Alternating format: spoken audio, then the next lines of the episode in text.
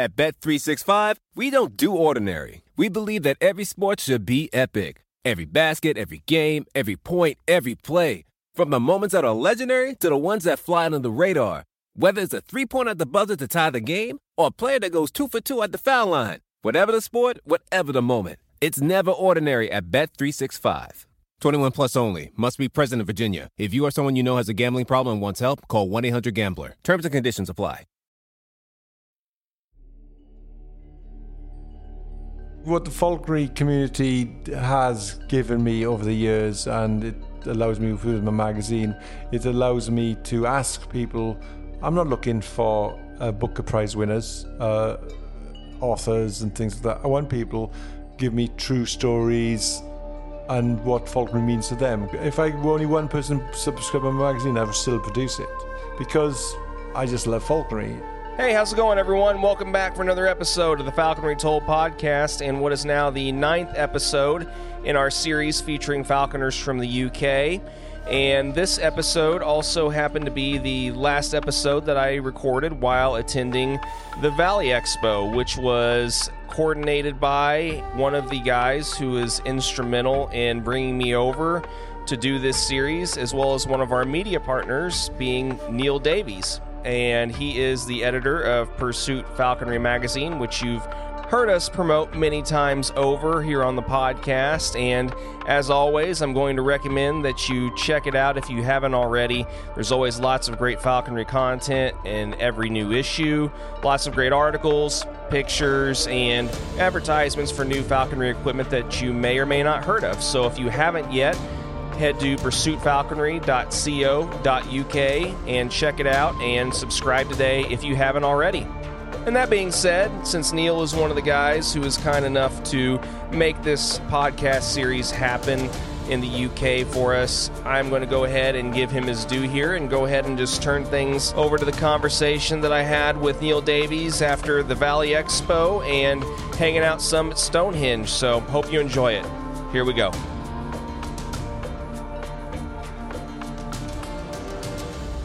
Glad we finally got a chance to do this face to face. It's great, really, and it's been a great few days. And thanks for coming to the UK. I do appreciate you coming over to support the last weekend's event. And we've had a good day today. Took you over to Stonehenge, and took you over a bit of Salisbury Plain as well. So it's been a good day. Yeah, no, it's been a great few days. And as I have been saying, I really appreciate you and Simon both taking the really, really just beyond required gesture of bringing me out here. No, it was a pleasure because, I've been following the podcast for a while and obviously I want to share that podcast link through my magazine. So that works. And when said to Simon, I'm going to help a little bit. And he said, I'll match that. And so, and then we were at our Zoom meeting one Sunday afternoon, and it all worked when I finally logged on. But yeah, no, it's been great having you here. It has been a busy few days because I've been working at Vowley Expo. I've been sort of running this event here now. It's a unique event. It's basically a falconry event showing a lot of new tech, and we're lucky enough to have some great people come in here demonstrating. The weather's been great. We've had a decent amount of people coming through the gate, and but it's at Vowley, which is Britain's home for falcon racing. It's been an exciting few days, and it hasn't been without some challenges. It's been very tiring for me personally. It's long hours. I've had a few days to get over it now, and obviously an opportunity to catch my breath, relax, and think, I've got to start working back on the latest edition of the magazine. So that's from the chaos of doing shows and organising a unique event with Vowley Expo is now back to my sort of like day-to-day job, which is creating my falconry magazine. And so that's what I've been resting thing to do today, really, just to try to get that to work. Got some good articles coming in this month, and then hopefully I had some lovely emails from people today, and when we were in the car going over to Stonehenge with yourself, Tony James got on the telephone, and we should have recorded the conversation we had for nearly an hour, but it was very, very funny. And but Tony's a very good friend. You know, he apologised he couldn't make it to the event on the weekend. It'd been great to, you know, put together with a few people, and I think hopefully the people who will listen to the podcast that you've done at Vowley and with Simon next week, hopefully you'll represent British falconry in a very positive light. I know some of the people you'll be speaking. I'm not going to let know who they all are at the moment, because obviously it's there are some people I'm really looking forward to listening to myself. I've had the sneak preview of Steve Halsall, and that was great. And Steve has become a very good friend of mine in the last few years. I've known him for many, many years. And obviously he's talking about his good friend Steve, Paul Fields, not Steve, sorry, Paul Fields. And I can remember back in 92 buying some 100 great partridges from him. So it is a small world. A lot of us have mutual friends, and what we try to do at events like what I put on this last weekend is basically getting friends together. We haven't seen each other for a year, and we just talk things all falconry, and I'm a bit of a falconry geek anyway. We had some great art on show, and obviously, it was great to see my daughter. While I was working on the event, my daughter manned my stand for me, and she made me money. So it's good that she should pay me back. Well, yeah, I mean, it's kind of funny though. It's kids have this funny way of taking money, but not necessarily giving it back sometimes. You know. No. My daughter Harriet has been a very passionate falconer herself. She's a very accomplished horsewoman, and but she's made a very brave step. The last few weeks, she's making a change of career path, and she's been accepted to join the police. So, as a dad, I'm very, very proud of her, and she's a great girl, and you know, she's been around birds since she was. When she was born, and I can remember her first bird she started flying was an American kestrel, which is very familiar to our American audience, and she was loved walking around with a kestrel and learning, and it takes me back. It's the amount of times we used to go out training falcons together on the farm we lived on, and I was flying a big black Jerseca at the time, and it clocked me in the side of the head and laid me out, and she must have been about 5, maybe 6 years old, and she had got hold of the lure, picked the falcon up, and then she came over to me. Are you okay, Daddy? You know, and but no, she had learned how to pick the bird up. But you know, she's been around birds all her life, and so she's a very accomplished falconer. She doesn't do it these days. She's 100% obsessed with her horses, but you know, she knows what she's doing, and. As a father, I couldn't ask anything more of her. You know, she's helped me out this weekend with the magazine. She's now got a few new subscriptions for it, which is great. And also a lot of the people who do subscribe have recognised her because she was featured quite heavily in the first few editions because she trained a New Zealand falcon, which I was very lucky enough to get from Dr. Fox. And I've known these falcons for 40 years because Dr. Fox actually was my mentor. I met him at college, and I've been trying to get into falconry for many, many years. My dad used to take me to every game fair. He was a very keen fisherman. He wasn't a hunter. He wasn't a falconer himself, but he understood the country ways. And my dad would always take me to a lot of country fairs, and I'd go up to the local falconer who'd teach me, no. And that is knockbacks after knockbacks, but I was always wanting to learn. And I think a lot of falconers find that. Listen to Steve's podcast, he was the same.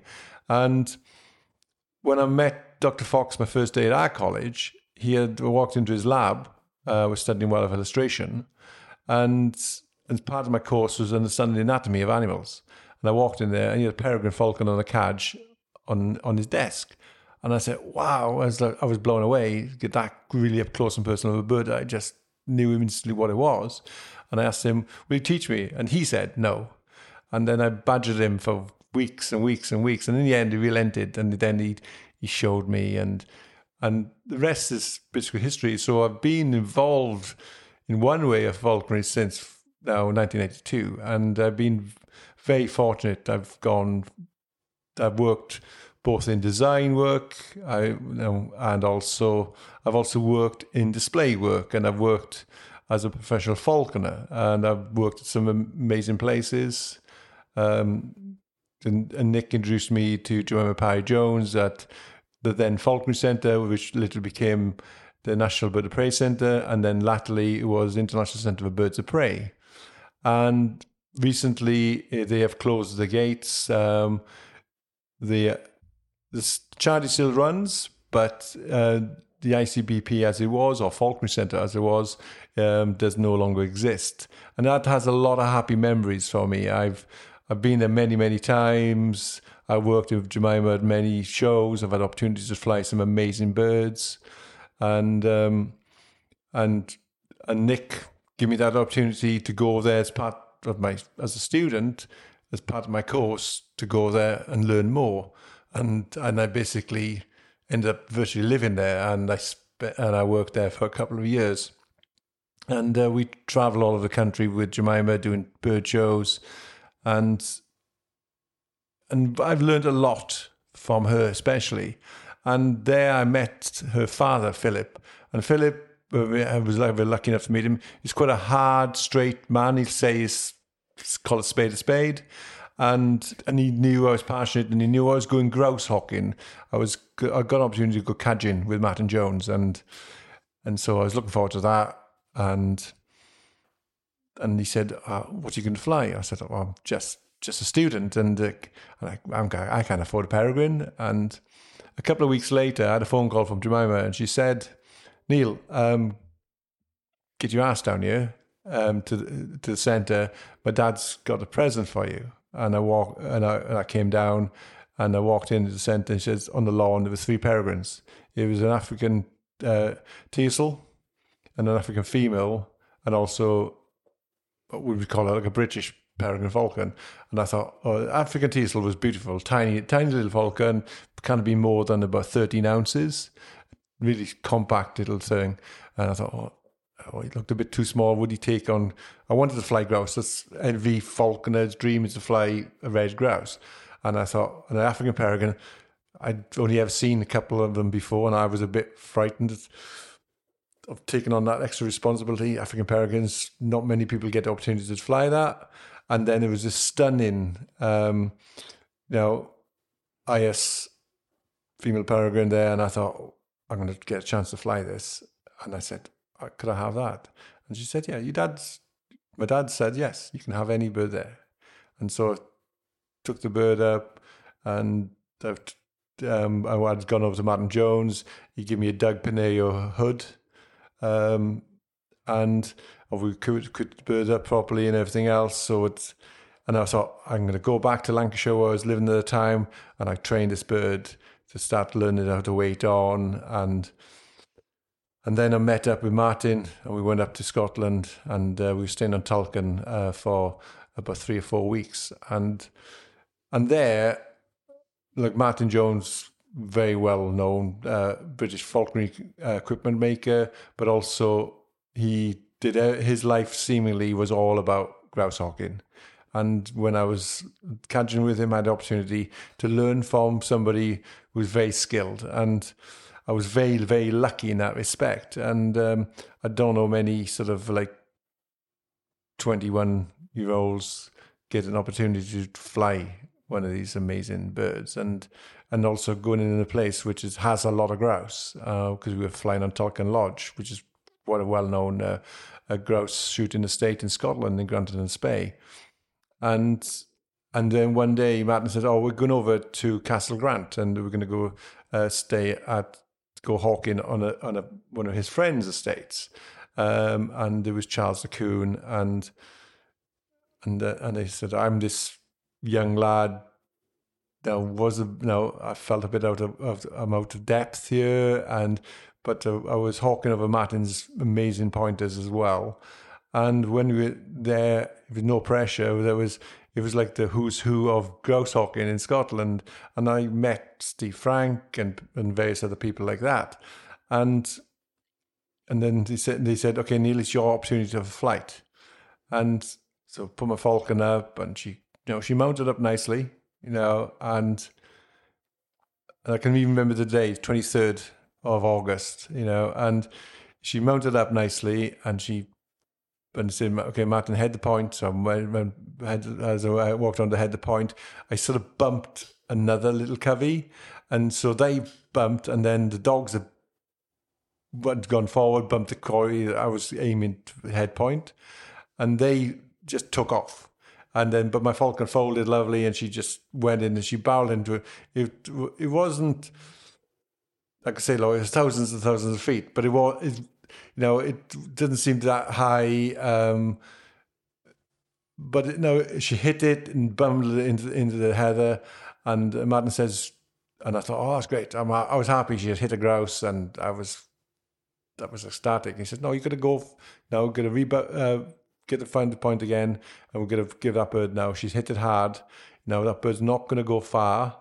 So we bumped it up again, and the young squeaker grouse is just basically burst off again across the heather, and she came in underneath it and grabbed it, and she bundled herself and her prize in the heather.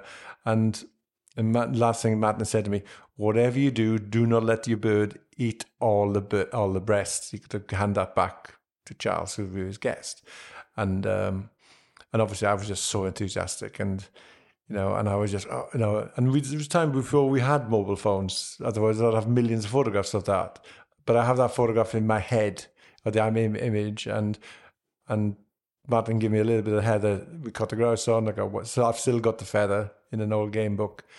And that was the only time I've ever caught a grouse. And that was something that still excites me, gives me a tingle in the back of the neck now, even talking about it. I've been very lucky. I've had opportunities to fly some amazing birds in my time, and had opportunities to go to some amazing places. But that evening, I apologized to Charles, because also I let my bird just eat the head and half the breast, and I went to him, I'm very sorry, sir. He said, don't worry, my boy, catching your first grouse is important, and I'm glad you enjoyed it. And he was a true gentleman, and I was very lucky. And then that evening, Steve Frank came up to me and said, I understand you caught your first grouse today. Well done. And I still remember all that now, and as if it was yesterday. But now I've realised, and it's it's over 30 years ago, and it makes me feel old, but I still have that excited feeling when I still go hawking, and I haven't had as many opportunities to go grouse hawking since, but my plan with the magazine, it goes back. I want to get to a position, the magazine does amazingly well, I'll sell it. Sell it to somebody who wants to carry on what I've tried to create. And it allows me then to lease a grouse more, and I can take my friends, go grouse hawking with. And that's really all I want to do. I'm just passionate about all forms of falconry and the art of falconry. And also, falconry has given me so much. It's given me opportunities to meet yourself and other people. And a lot of people, especially the last few years with the magazine, has allowed me to get insights into different opportunities to go places as well. The magazine has taken me all over the world. And, it's taken me latterly to the Middle East several times. And I've had opportunities to go hawking Hubara bustards off a camel. And the tip is there, if you ever go hawking in the desert, find a camel with a fat bottom. It's much more comfortable. But I've been very lucky, and I appreciate that. And I always try to spend time with anybody asking me any questions, any child or any young person asks, I try to help them. because I know how hard it is to get on, to get into falconry, because it's not for everybody. You know, I've sacrificed a lot. I've gone through 2 wives and numerous girlfriends. I'm not necessarily a good partner in that respect, because I spend so much time with my birds, but I think that's the right thing to do for me personally. But also, falconry's got me a lot of great friends, and you know, the internet is amazing. And I have obviously thousands of Facebook friends, and most of them I've never met, but I know some of them I have, and a lot of those people have written articles for me as well, and especially over the last couple of years since I produced the magazine as a paper form, it has given me more of an insight, because I read my magazine about 15, 20 times each article before it gets finally printed. And it seems that people all over the world have bought into it, and I am very grateful for all my readers, both in the USA, Canada. You know, I got one subscriber in Singapore where falconry is legal, but he's been supported my magazine since the very start. And obviously latterly now I'm getting a lot of Australians and New Zealand subscribers as well. And I have obviously my core audience is in Britain, and we are doing okay. We can always sell more magazines, but there's no difference for any publication. But what I aim to try to do with the magazine is to promote falconry in the positive light as much as possible. In the May-June issue, I had a great article done by an American falconer from Utah, a young lady called Krista Hong Edwards. Some of you probably will know her in the US. And great photographer, great writer.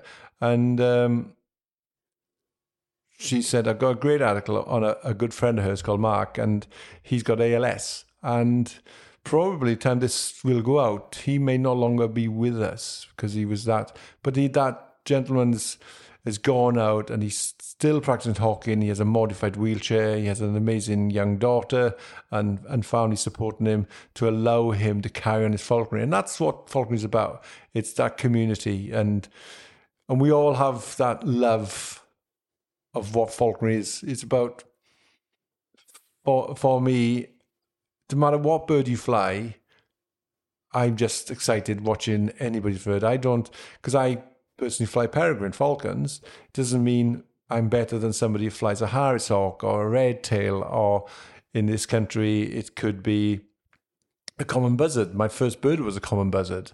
But the thing is about doing it well, as best as you can. You'll make mistakes. We all do. Even experienced people make them. Myself, I still will make a mistake, because you get complacent. And if I can give any advice for young falcons coming through, read as much as you can. If you can't afford the books, go to the library. Libraries will bring you books in if you can get them. Give them the right ISBN number. But these days now, Amazon's amazing. You get lots of great new books coming through on it. But what I try to do with my magazine, I try to show some new interesting stories, also a little bit of history, because I am a bit of a a falconry geek. I collect a lot of falconry miscellanea, and Jonathan's seen even a small part of my chaotic collection. He's been very polite. He's not laughing at that one. And but so I'm passionate of what I have, and you know, ultimately, I've been very lucky over the years. I've had some amazing gifts. I can remember 3 or 4 years ago, I actually, Steve had put a competition on Facebook in the hood makers thing, and identified this hood, what bird would fit. And I said, oh, Benelli's eagle. And it was right. And I've still, the hood is on my mantelpiece now. And Steve is in the house the other day, and he said, oh, you still got it? I said, yeah, that's one of my prizes and joy. I should have it under one of my glass domes, but all my other hoods are in there. I haven't got a dome for that. I'll have to go get a new dome to keep that hood, because it's a beautiful hood. It's in red. And the people who know me, I am obsessed with red, and being a Welshman. And but it's a little red. It's got some gold tooling on it. It's a hood. You know, I've never flown a Bernali's Eagle, and I probably would never do it. I've been up with people who do fly different eagles, and I have flown some other eagles in display purposes, and I've had the opportunity going out when we could hunt mountain hares with golden eagles with some really good friends. Alec May, he said, "I'll come with a good friend of his." It was Neil Hunter, and we went out and. Back in February several years ago now, it must be over 12 years ago, and we were out in the snow and basically, you know, caught a mountain hare, and it was an incredible experience, you know, and I've been lucky, you know, and that's what my falconry is to me. It's about seeing people fly birds as well as they possibly can. It's like I said, you know, if a bird catches something, it's a bonus. But I enjoy the flight, the pursuit of it, irrelevant what that quarry is. I love merlins now. And this year, with a very good friend of mine, Rob Cole, who's quite a renowned merlin breeder in the UK, I put my Jack with his female. And unfortunately, we had 2 clutches of eggs, but all infertile.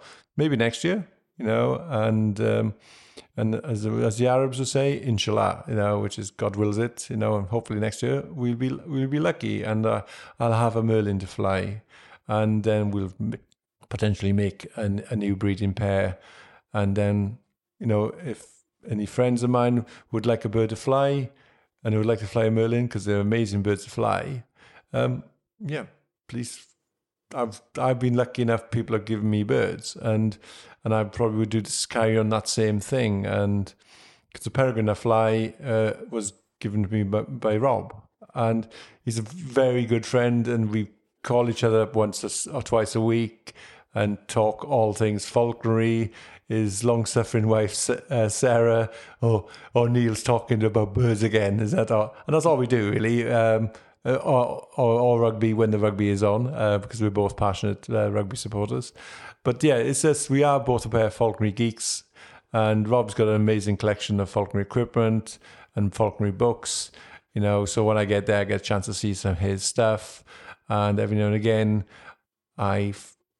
in my travels, I get gifted small little badges from falconry clubs and like that, and then I say, yeah, Rob, a little gift for you, because he has a huge collection of falconry badges. But again, it's about falconry is, for me, it's that community, having people who are passionate about it, and sometimes you're too close to it, and sometimes asking a friend and he can look at it more logically than you are seeing, and I think that is the way what falconry means to me. I've been very lucky over the years to meet some amazing people through falconry. I've met some people which I wouldn't want to ever meet again, but those are fewer than, but the ones I would love to spend more time with, you know, that's important. And with these podcasts I know Jonathan's doing here, it's great because I've listened to some of the podcasts he's done, and I know the people he's interviewed, and hopefully the people will enjoy them as much as I do. Because quite often I listen to podcasts quite late in the evening when I go to bed. And as I said to Jonathan, don't take it wrong. I will listen to podcasts and maybe take me 5 days before I finish the whole podcast, or I'll fall asleep. But I'm... No, it's old age and exhaustion. Yeah. No, I always apologize to people when they say, "Oh, I listen." I'm like, "Oh, I'm sorry." No, it's I'm, you know, I've gotten used to begrudgingly kind of listening to myself over and over and over again as I put these things out. Mm. But yeah, no, I mean, unless of course you're getting a sneak peek and decide just to randomly sit down for an hour and, you know, just go ahead and just barrage through a quick episode because you're getting a little taste before everybody else, you know, like you did right before we got on here. Yeah. And it was great. And cause obviously now I hope I'm not giving the whole game away, cause I'm not sure which position I will be in this podcast. A little bit later for sure. Yeah. Okay. Anyway, but the first one will be Steve Halsall. A great falconer, has become a very dear friend to me over the last few years. And only a few weeks ago, I was up at the BFC Northwest region, and he said, would I give a talk about my magazine? And I thought, and what I'm doing presently. And I thought, why would people want to listen to me talking? Because I don't necessarily think that, you know, that would be interesting. But he said, yeah, no, come up, please, now. And I met the other guys there and Paul Robinson, and who came to see us on Saturday. We had a good chat with him and everything else, you know, but it was a busy day for me. I didn't have enough time to spend with Paul to say, oh, but I know I introduced him to Jonathan, and they had a good long chat. But we met and discussed now with loads of different falconers. But the thing is with Steve, I think you'll enjoy that podcast, because I thoroughly enjoyed it. I have listened to it for the last, it does go on over an hour. It's not because Steve has been making, he's a master hood maker, and it's not something you'd use lightly, but you know, he's a true gentleman as well. And hopefully, if people enjoy it half as much as I have, I think Steve will be honoured to be featured on the podcast, because he's quite a humble man. He wouldn't sort of like throw himself forward, things like that. And when he asked me to do that talk to the BFC Northwest, I sort of looked at the crowd.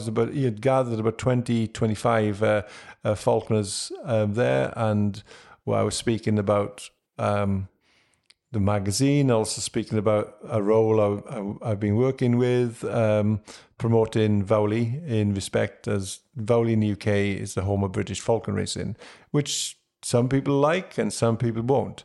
But falcon racing is hugely popular in the Middle East, and most of the birds which are bred in the UK and overseas do get shipped out to the Middle East. And it is an interesting concept because it's part of their culture, having birds of prey. But over most of the Middle East, the people aren't allowed to actually hunt in the desert. So they use falcon racing as a way to keep their culture growing. And if you ever get a chance to go to the Middle East, you can go into some of the souks and you see young boys hooding falcons and training falcons in the squares. And they have amazing skills as young boys, but they're taught by their fathers, their grandfathers. And also, if you get a chance to see some of the hood makers there, some of the Pakistan hood makers there, they'll have these ancient blocks. And I was in Qatar in 2014 at an IAF conference, and the IAF took us down to the Falcon Souk in Doha, and we had a couple of hours to walk around, and I was speaking to this elderly gentleman. He must have been in his 60s, 70s, and I said, I love your blocks, can I buy some? He said, why would you want to buy my blocks? And I said, I think they're beautiful. They're like pieces of work of art. He said, I can't give you that, but they were my grandfather's. And this man now, he would have been the same age as my father if he was still alive. And he said, well, thank you. And he said, you know, and he gifted me a hood, you know. And I was quietly taken. I said, no, please, I'll pay. He said, no, I want to gift you because you like my grandfather's blocks. And I said, I know I'd rather have your blocks. But he said, and I understand that's his tools of his trade, and I still have the hood now. It's in my a vast collection of falconry blocks and falconry hoods and bits and pieces like that. But that's what falconry gives me. I love the history, geeky stuff for it. I love new tech, you know, love new tech. In the house this weekend, We've had several different people staying here. It's been like an open house. I've had Danny Carter from Bullex sleeping on my sofa. I've had Jonathan Munier sharing a room with Kevin Robinson from Scotland. And apparently Kevin is officially the worst snorer in the world. Not the worst, but he's up there. Love you, Kevin. Yeah. And obviously in my conservatory, I had another gentleman, great glove maker called Calvin Crossman. And I left Kevin, Jonathan, and Calvin putting the worlds to rights over a bottle of some bottle of whiskey. I can't remember the name of it. I'm not a whiskey drinker. Some kind of fine scotch. Fine scotch. So they, you know, and Kevin has fortunately left a little bit for Jonathan. Jonathan is smiling, you know. He has been drinking some British beer, and we're trying to show him the hospitality we can in the UK. But again, and upstairs, we had a young couple from Italy with their Flyboost UFO drone, which is quite an exciting little piece of kit. And also they have a little camera rig that fits on back of birds, which they've gifted me one. So I'm going to try that on one of my falcons and see if I can capture some amazing footage. Because if you ever get a chance, go on to the Flyboost Facebook page, you'll see some footage. It's pretty cool. Yeah. It's like the they call it the shark backpack or something like that. I believe so. Yeah, and they were showing us this image of one of their Seika falcons flying through a city near Rome, and it was incredible. And I thought, oh wow! And then they were showing how they developed their Flyboost drone, which is an exciting thing because obviously I've been working with Dr. Fox, and he sort of invented the Roprey range of products, and I've been flying one of his products since the very beginning. And I'm a terrible pilot, but yeah, I find it a very useful tool. And obviously, one other of the technology companies was staying in my. It sounds like I have a huge house, but I just crammed lots of people in. I had Xavier Morel from Microsensory staying here with his family as well. So it was a busy time, and you know I may not be the best host. I because they all actually did my dishes and tidied my kitchen, so they can come back and stay anytime. No, it was it was me and. Our Italian friend. Yeah, that, Athena. It was, we were just kind of getting to know each other a little bit and, just kind of, tidying up your kitchen. We both felt immensely sorry for you as you looked so ragged and stuff by the end of the weekend. We just... Well, it was a busy weekend. We're lucky we had a lot of people come through and a lot of people have... complimented what we've tried to put on you, but it's not just myself, it's the team, it's a lot of people behind the scenes that people don't see and thank. We had a great maintenance man is I've been working with for the last few months here, a gentleman called Mark, and Mark came up here at the beginning of the week from Carmarthen where the IWC base is, and Mark had a bad back, but he's worked like a trooper. The man's a machine, and he's brought two of his boys, Jack and Horace, and they're great troopers, and they work hard. And the rest of the Fox Falcon team has come up. We had a chance to speak and watch the guys fly there. Some amazing falcon flying, but we've had some amazing people come and support the event as well, and a lot of falconers have come in over the last few days, and it's been tiring. I'll admit it's been really, really tiring, and I've had quite a bit of sleep since the event is now finished. But it just allows me now just to think, oh, that's finished. But is it I know in about 7 or 8 weeks' time, they have the British Falcon Races there, and I think it'll be their 4th years of Falcon Racing at Vowley. And so it'll be an exciting time for everybody at the team. I'm going to be focusing a lot on my magazine because obviously I will be featuring the various things, what's happened in the last few days here, and also the people I've met. Also, hopefully I'll get an article out to Jonathan to feature in there. We've got some interesting photographs, but whether or not we can publish those, I'm not sure.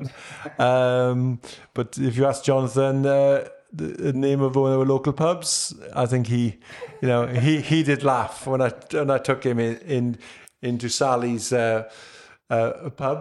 But we won't go any more than that.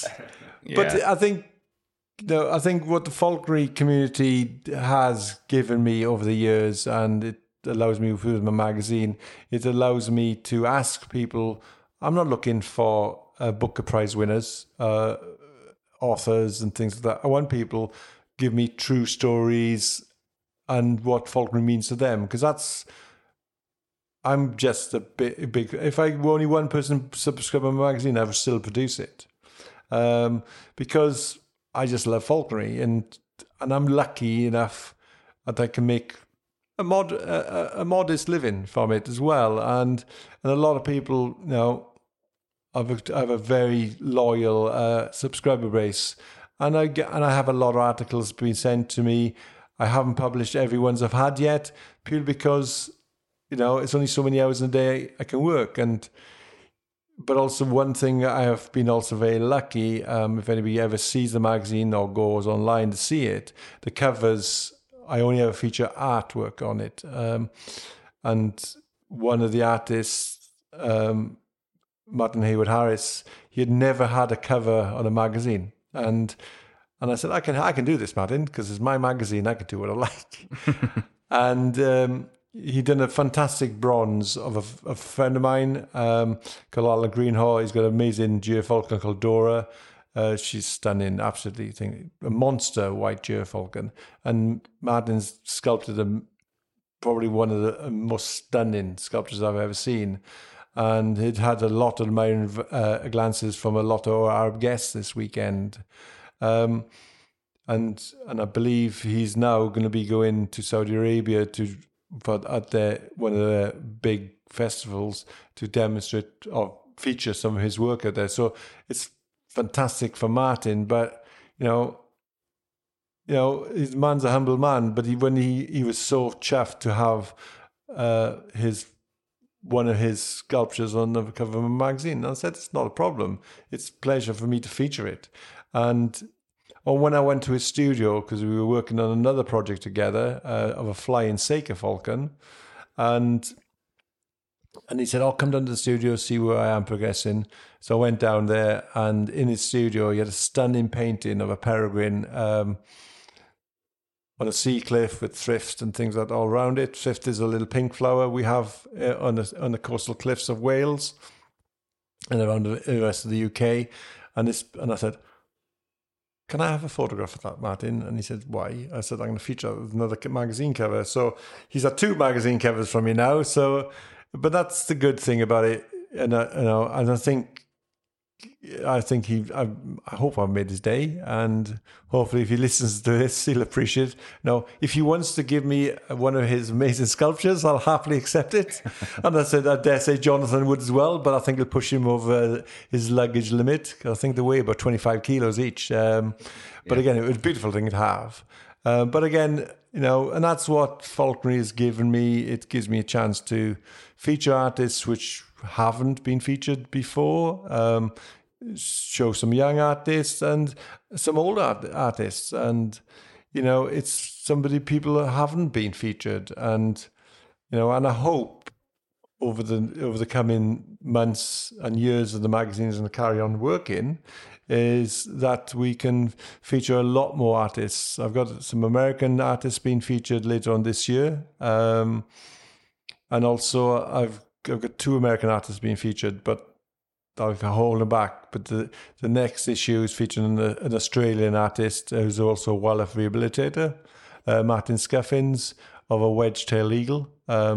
So that will hopefully, it shows, I try to feature artists from all around the world as well, and also artists that I admire. And I suppose that goes back to the very start of myself. I used to draw a lot of wildlife, so a lot of birds of prey, obsessive, drawing them all the time. And that's what probably got me into falconry and wanting to be a falconer. And I've been a falconer and I've been a display falconer, but I would call myself more of a bird trainer when I do display work, because it's not true falconry in that respect. We use a lot of the same techniques. But it's one thing it does give you you can represent what falconry is. And I always say to people, why do you do it? Because I enjoy it. And sometimes we tend to forget or seem to be afraid with the anti-brigade that they don't. Why should we say, because I enjoy it. I enjoy seeing a bird doing what it does naturally. Falconry ultimately is the art of using a trained bird of prey in the pursuit of quarry. And that goes back to why I call the magazine Pursuit. And And I always feature the art of falconry, because that's what is the description within UNESCO, because they'll never ban an art form, you know, and it is an art. If you go around the world, and I've been lucky enough to travel around the world a lot with the magazine, and it's been, and a lot of people have asked and contacted me, can I do articles from you from all corners of the earth, and which has been amazing. And what it does show me that the enthusiasm is huge out there, and I try to encourage as many youngsters in the art of falconry. Yes, it is a sport, but especially now with falconers, and that is much more of a sport type thing. But falconry is the way of training a bird to pursue wild quarry, whatever it could be, whether it could be hunting a redtail like you do in the USA, hunting squirrels and various forms of rabbits, jackrabbits, cottontails, which I hope to get over to Indiana and in December for your big field meets. So I'm going to try to get across there. It's like I said, it's timings for myself. I'm hoping to go to the USA, especially in January, because I want to go to see the Utah Sky Trolls. I've seen them videos for years and years and years, and to meet people like Mrs. Chingrin and the like, you know, it'll be an honor for me to do that. And also, I know at the end of the month they start the International Merlin Trials, but again, I'm a huge Merlin nut. And to get a chance to see these amazing birds being flown out there again, that will be exciting for me. So it's like a busman's holiday in many ways, but also as a bird geek, first of all, and a falconry geek, I'm just so excited for that. And if I can do a report on it and share that with other people, and hopefully those people will enjoy what I've tried to create with the magazine, I think I've done my job right. But again, it's not without effort, but I can't do it without the contributors to submit their articles, submit some amazing photographs I get a chance to see. And sometimes I have so many photographs, which one should I not use? And I hate trying to use as many as I possibly can. I would probably add more pages to the magazine sometimes, because there's some photographs there which are just too good not to have shown. But yeah, and I think I just love what I do. You know, I'm lucky enough to be paid to do something I love. And if anybody can take anything from what I'm trying to show people and what I'm trying to create with the magazine, is that you don't have to be the best writer, but everybody's got a good story. And some of the stories are remarkable. And, you know, I've listened to Steve's today, and I'm looking forward to listening to some of the others, because a lot of the people that Jonathan's met over the last few days have been people I've admired for a long time, and let's hope, you know, so, you know, you're in the sort of the podcast world and the falconry told world will enjoy what the Jonathan's done, and obviously, in the next couple of days, you'll be heading up to Simon for probably a more comfortable bed, better quality food, and probably better hospitality, because I'm a terrible host, let's be honest. But I try my best, and the thing is about it, the Falcon community is quite a tight knit community. Now, we don't always get along, and sometimes. The internet is great, but also you can comment on someone's photograph and you type something in without thinking, and it can be construed one way or another. And I think sometimes I try to say to people that before you post, read it and then delete it and then write it again. Because we need to work together, and we can learn from each other.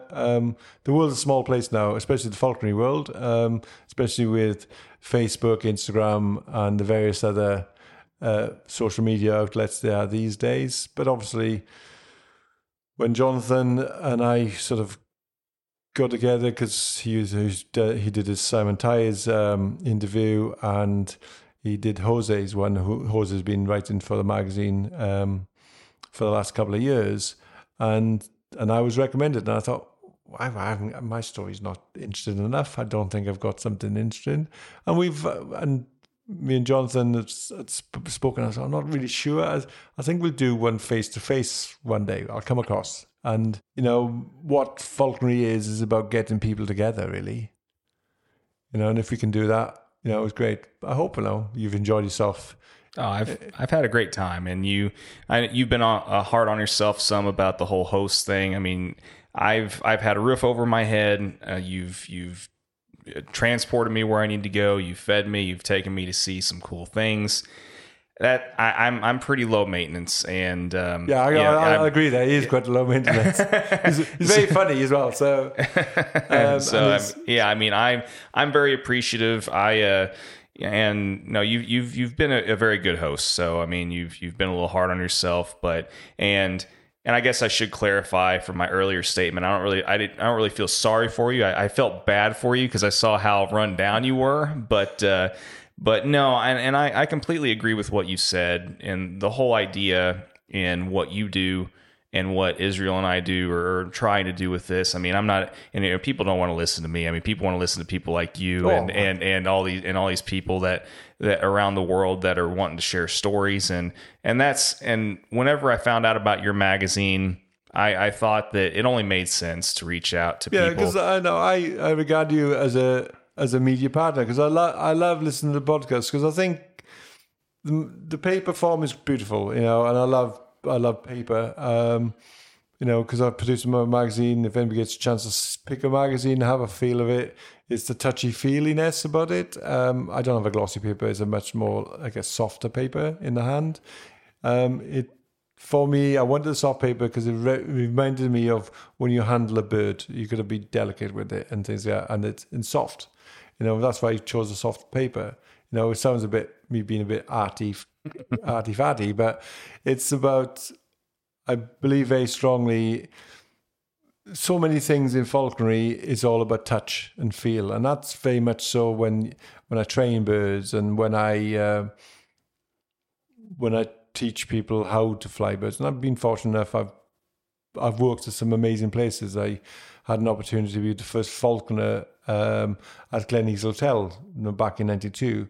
I've been really lucky. I've had some great jobs, you know, but generally I stay in jobs for a year, 2-3 years, and then I get excited. I want to do something else now. I'm like an eternal child. I'm always looking for new challenges. But the magazine is now coming into its third year. This August it'll be the third year, and it's growing, and I'm proud of that. And it started off because I was lucky enough to have permission by the George Lodge Trust to be the only magazine in the world at the time to be allowed to feature black jess. And any falconer out there who knows what that falcon picture is, you'll understand. And I was the first magazine to be allowed it. The trust said, yes, we'll allow you to do it. And I was humbled, you know, to have that. And George Lodge has been a huge admirer of his work for many, many years. And what I've always tried to do is represent falconry in a positive light as possible. And it's, as I said, you know, there's a lot of people out there who want to knock falconry, but falconry does a lot of good. And falconers, by their nature, are quite humble. They don't want to tell people what they do. But it's interesting, I've had some amazing people that now are writing for me, which wouldn't they ever say that I'm not a writer. That's not what I do. But I try to show strong images and give sometimes a bit more graphic feel to some of the images as well, to make people go think a bit more. But all the articles, you don't need to be, as I said, you don't need to win a Booker Prize to be right for my magazine. If you've got a great story and you've got a great article and you've got some amazing photographs, because that's, you know, a picture does say 1,000 words. If you've got something like that, please send it in. You know, you can go to www.pursuitfalconry.co.uk and just contact me through the website. And, you know, hopefully some people listening today will think, I'm going to send an article. I've got a great old story. You know, and that's what I think, what is sharing the stories, because sometimes you think, oh, I wish he had taught. So I've met certain people over the years who are no longer with us, they've passed on. It's so it brings me back to something we were listening in the car early on. We were speaking, Tony James rang me up and in the car, and Jonathan, oh, Tony James.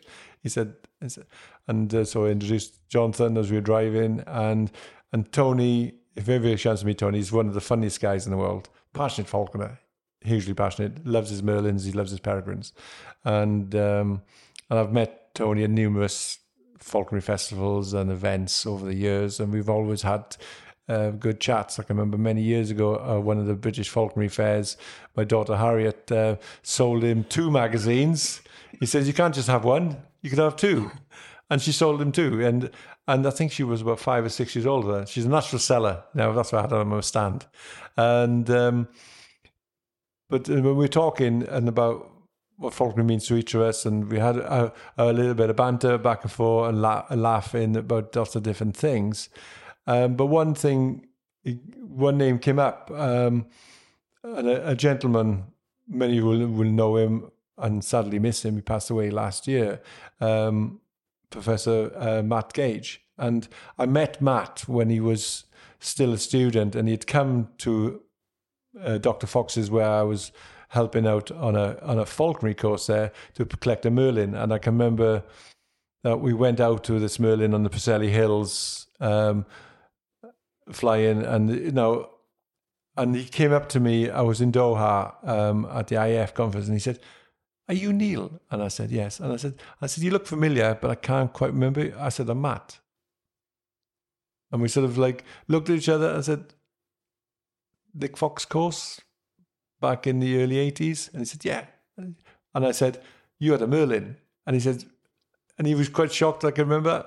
But again, and that's what falconry doing. You get your chance to have those stories. I'd love Matt had written for my magazine, but sadly he's no longer with us.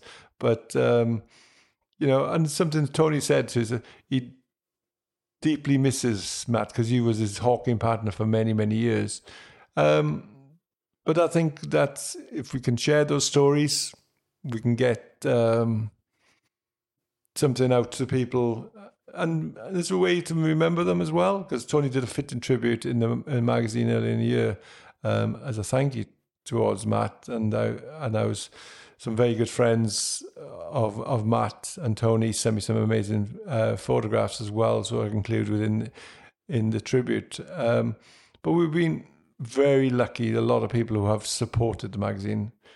Like one of my biggest supporters of the magazine is Marshall Radio, and they supported the magazine for the last nearly 2 years. And, it's for people like that and the advertisers that I have now. Like this weekend I picked up a new advertiser because we were just talking and he wasn't aware I produced a magazine. He thought I was just Mr. Vowley, and we, because obviously I'd arranged this event here, and he said, "Oh no," and he said, and we had discussions, and he ships animals, both zoo animals and birds, all over the world, and he said, "Oh, I advertise to you," and I said, "Okay," and then we discussed the thing, and he sent me the artwork to thing, so it'll be in the next issue. And but it's amazing, you speak to people and say, "Oh, I got a great photograph to show you," and I've been a couple of people who asked me, "Oh, could I feature some of those photographs you featured in an earlier issue?" And I see in my social media, and I have some historical old photographs which are given to me by some old people who are no longer with us, and I want to try to share that stuff, and hopefully people can then take from it, because I want to go, next year I want to go to the Falconry Archives in the US, because that'll be a geek stream for me. If I can get a chance to get behind the scenes a little bit, and obviously go to the Peregrine Fund, because I was very fortunate to meet the late Professor Tom Cade many years, and on several occasions, both at Dr. Fox's breeding place and also at Jemima's. And Tom was always encouraging to a young falconer like myself, and that's something I've remembered and I want to try if I can help any young person, or doesn't have to be that young, everybody's young compared to me these days. Don't laugh, you young man. And but if I can try to show people, you know, falconry can work well together. You know, sometimes we are misunderstood by the media, and sometimes we don't necessarily tell people what we do. There's a lot of people do amazing stuff with rehabilitation, and I'm trying to do a few more features on that. But yeah, I've been very lucky.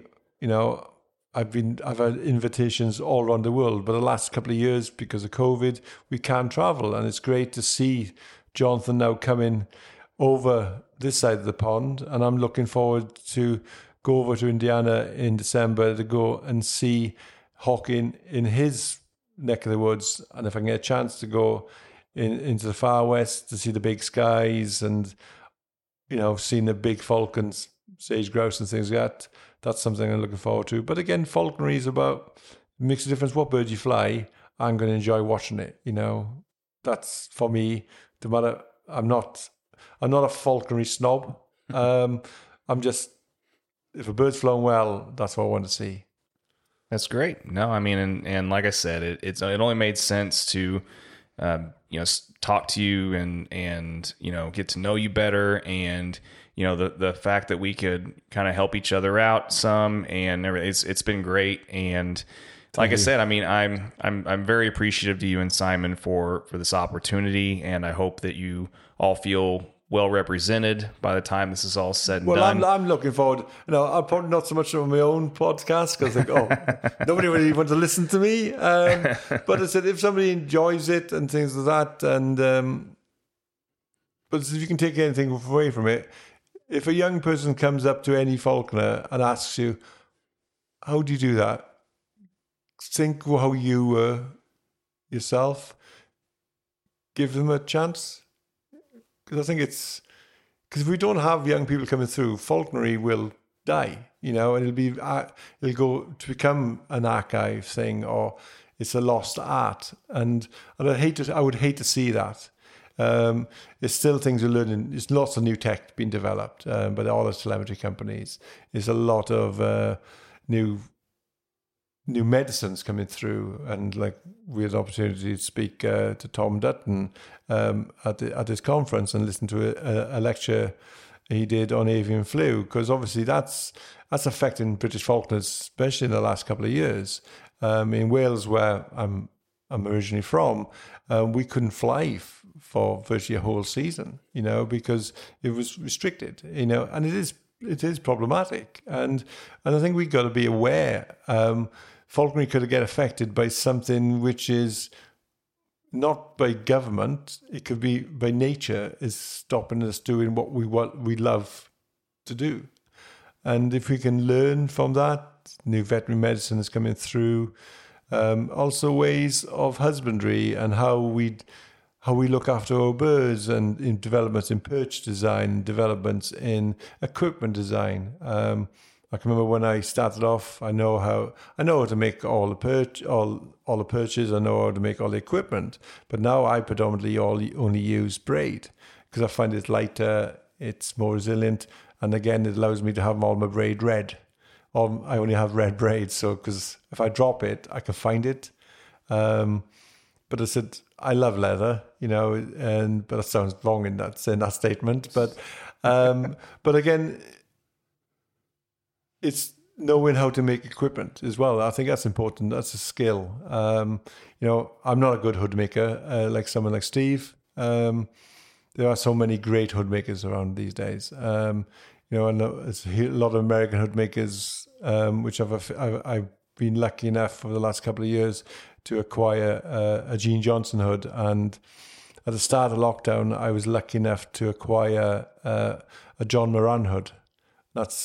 It's a very simple hood, but it's part of my collection, and you know, and I'm lucky enough to have that. And if somebody wants to see it, come along, and you know, hold it. You know, it's from a master craftsman like Mr. Moran.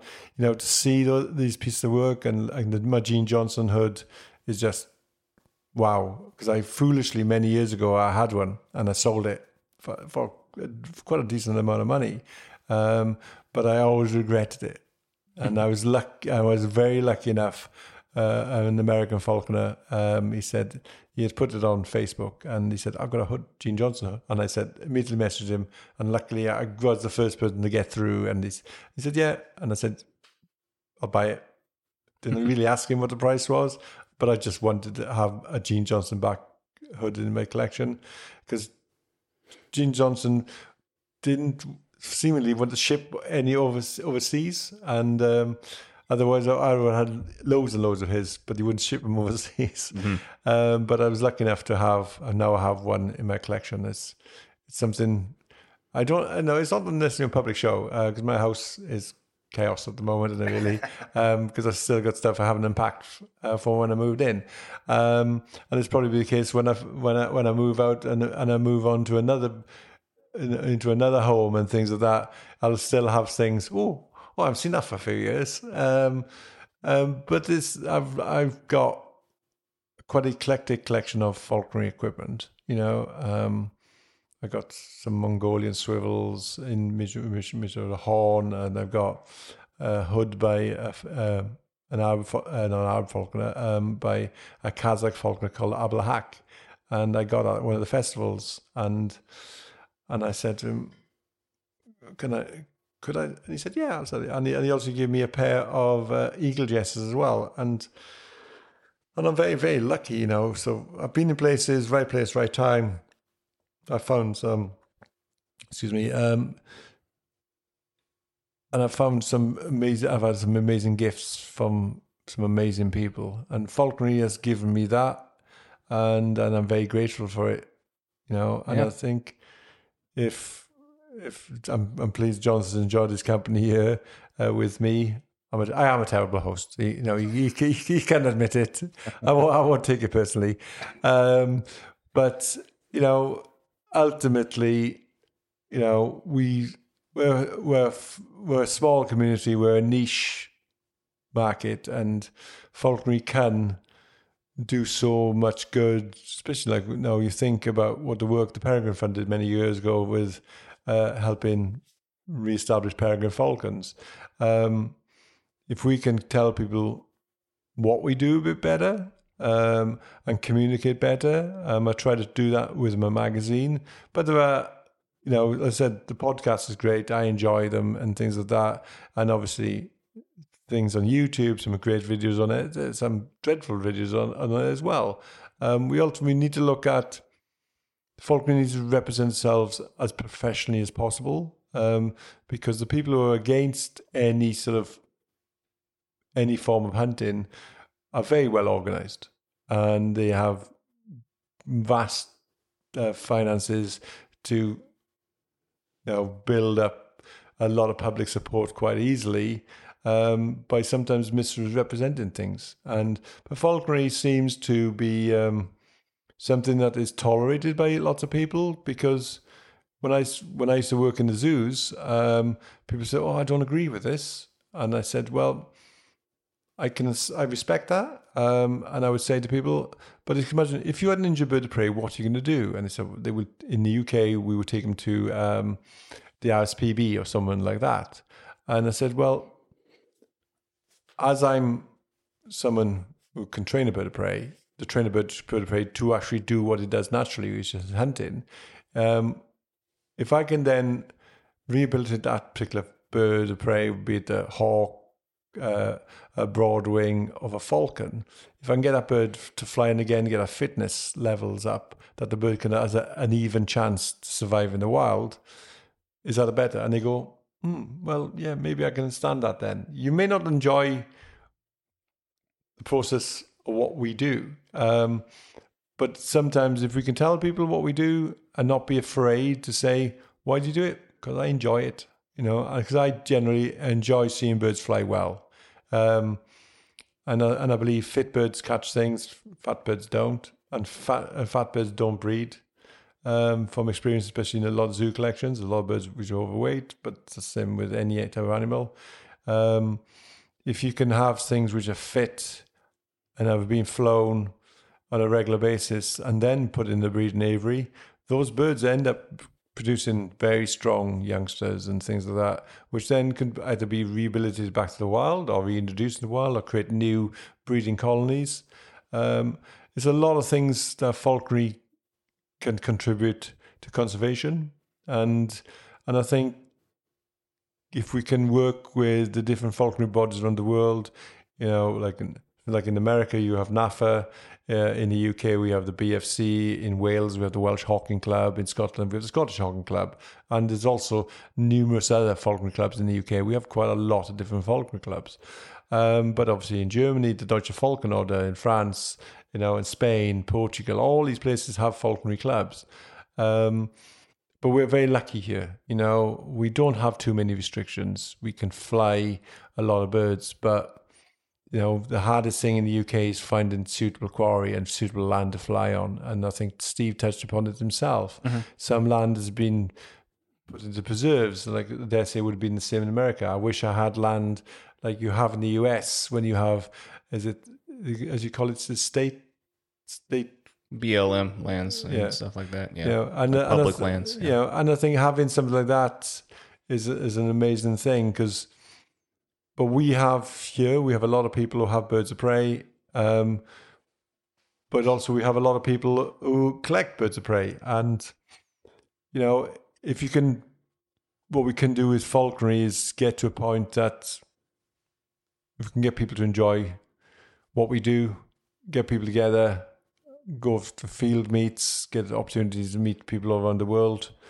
And falconry has given me that, and I'm very humbled by that in that respect. No, for sure. And it's something that can easily kind of go awry if we all, you know, from time to time don't put aside differences and things like that and, you know, kind of band together to become fairly united voice, I guess I should say. Yeah, I would fully agree. You know, being united is important. Yeah, and you know, it's one of those things. Like I said, it's something that we can't take for granted. And yeah, hopefully we'll continue to be able to do it for a long time to come. But yeah, I mean, no, what's been great about this talk is you have pretty much managed to touch on almost everything that we usually like to cover without really any prompting whatsoever. Well, thank you. And I'm just waffling.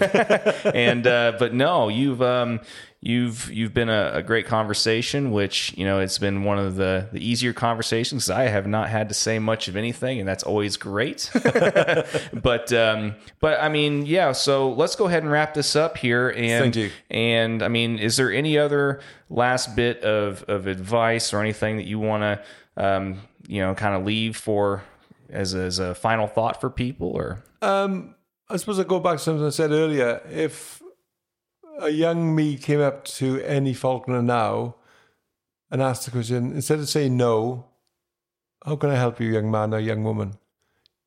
You know, or read this book or read that book.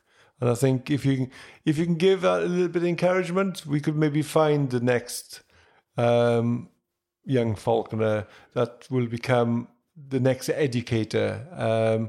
Can be the next conservationist. It could be next rehabilitator. It can become the next falconry club president, for instance, because we need people to sort of work together. We don't need infighting. It happens, you know. But yeah, give that young person just 5 minutes, because then also we don't forget you were young once and you didn't know. Not all of us have been lucky enough. My daughter was very lucky enough her father was a falconer, and so she didn't necessarily have a choice. I didn't try to force it on her, but if you can give them that 5 minutes and just say, read this book, and I hope to see you again. And if you can learn that, I think that's probably the best way you can finish off this podcast. Thank you, Neil. And once again, I appreciate it. And you know, like I said, it's been a great opportunity. I've made a lot of new friendships over this weekend that I hope will last me a lifetime as well, yes, including yours. Definitely. Yeah. So yeah, we'll, I guess, you know, I'm this porter that I just got, at the store not too long ago is almost out. So it's about time for me to get a new one. And, yeah, so I think that we can go ahead and wrap this up, and like I said, thank you again. And, yeah, let's go kind of have some more chit chat, and I'll get another beer. No problem at all. All right. Thanks a lot, Neil. Okay, thank you.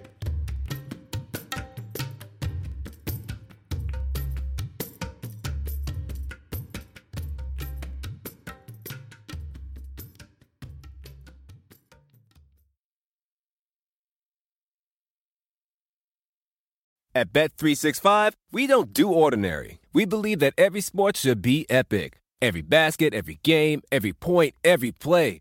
From the moments that are legendary to the ones that fly under the radar. Whether it's a three-pointer at the buzzer to tie the game or a player that goes 2 for 2 at the foul line. Whatever the sport, whatever the moment. It's never ordinary at Bet365. 21 plus only. Must be present in Virginia. If you or someone you know has a gambling problem and wants help, call 1-800-GAMBLER. Terms and conditions apply.